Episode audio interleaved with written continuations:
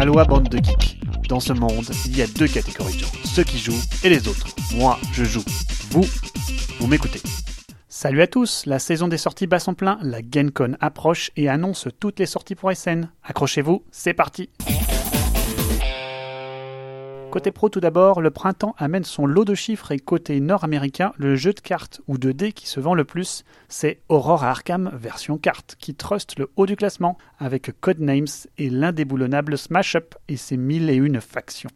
Dans le domaine des jeux de plateau, Sight a dépassé Catan et Clank est juste derrière. Une bonne surprise pour ce dernier et excellent deck building bien fun. Du côté des jeux de cartes à collectionner, Star Wars Destiny n'a pas su détrôner Magic, Pokémon ou Yu-Gi-Oh! mais prend une bonne quatrième place, signe que la sauce a bien pris pour la collection de dés. Passons maintenant à de la bonne lecture avec les colonnes d'ICV2 qui évoquent les sorties de l'éditeur de Boss Monster dans le prisme de la croissance incessante du secteur du jeu. L'information la plus marquante concerne les chiffres du printemps 2017 qui montrent que pour la première fois, la croissance des nouveautés a dépassé la croissance des ventes. Cette indication est symbolique et amorce certainement un tournant dans la surproduction de titres actuels. Le marché va devoir éliminer des acteurs de ce secteur par la force des choses. On ne peut pas tout acheter et le marketing va jouer une part prépondérante, donnant aux gros poissons un avantage énorme. Nous pouvons raisonnablement nous attendre à voir cette situation durer une année mais amorcer un déclin des productions pour 2018 et 2019. C'est parti pour les sorties. Tout d'abord, une extension pour Sheriff of Nottingham va voir le jour pour toujours plus de négociations et d'entourloupes. L'extension Merry Men proposera l'ajout d'un sixième joueur dans cette configuration. Le shérif sera remplacé par ses deux adjoints. Quatre modules sont aussi au programme. L'un ajoutera notamment de nouveaux types de denrées à faire sortir en douce, des hommes à exfiltrer à la barbe du shérif. Si cela se passe bien, ils déclencheront des pouvoirs. Le marché noir ajoutera lui des combinaisons de marchandises illégales à réaliser. Le troisième module proposera des combinaisons de marchandises à la fois légales et illégales, et le dernier module offrira au shérif des cartes pour corser un peu la vie des contrebandiers en choisissant deux lois pour le tour parmi trois qui devront être respectées. L'extension est prévue pour SN cette année. Talisman le Grand Ancien est de retour après le divorce entre FFG et Games Workshop.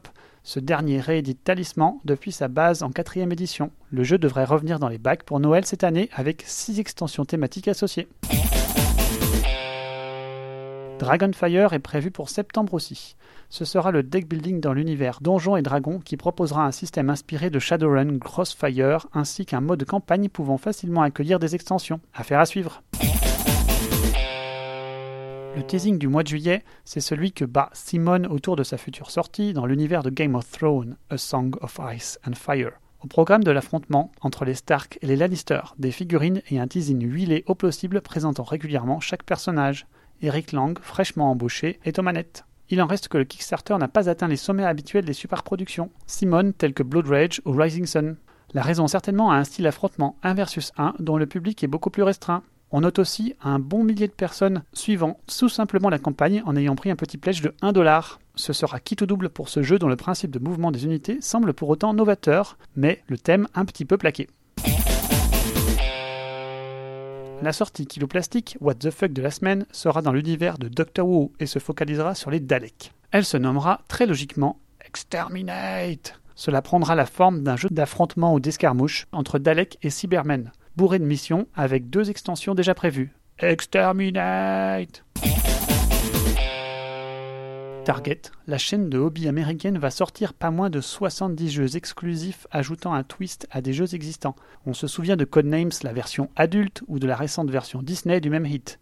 A noter donc une version partie de Exploding Kittens, des versions des classiques à la mode boisée vintage, ou bien une canette de la honte ou les 70 questions que vous ne pouvez pas ne pas vous poser. Bref, voyez des images plus bas, ça vaut son pesant de 70s.